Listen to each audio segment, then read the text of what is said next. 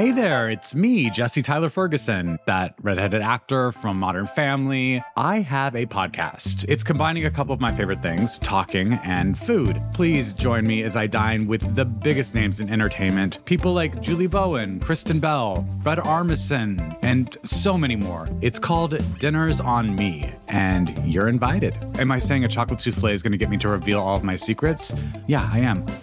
Listen now wherever you get your podcasts.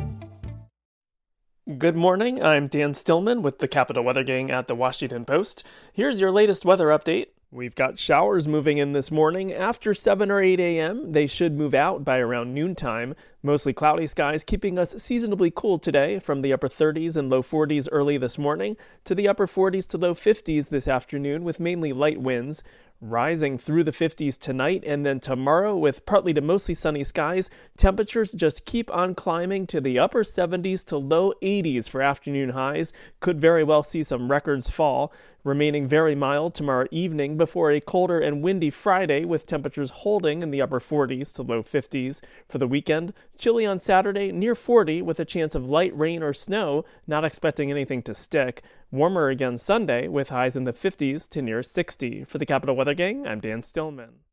If you're looking for a smoking gun, I can absolutely guarantee you, you will not find it.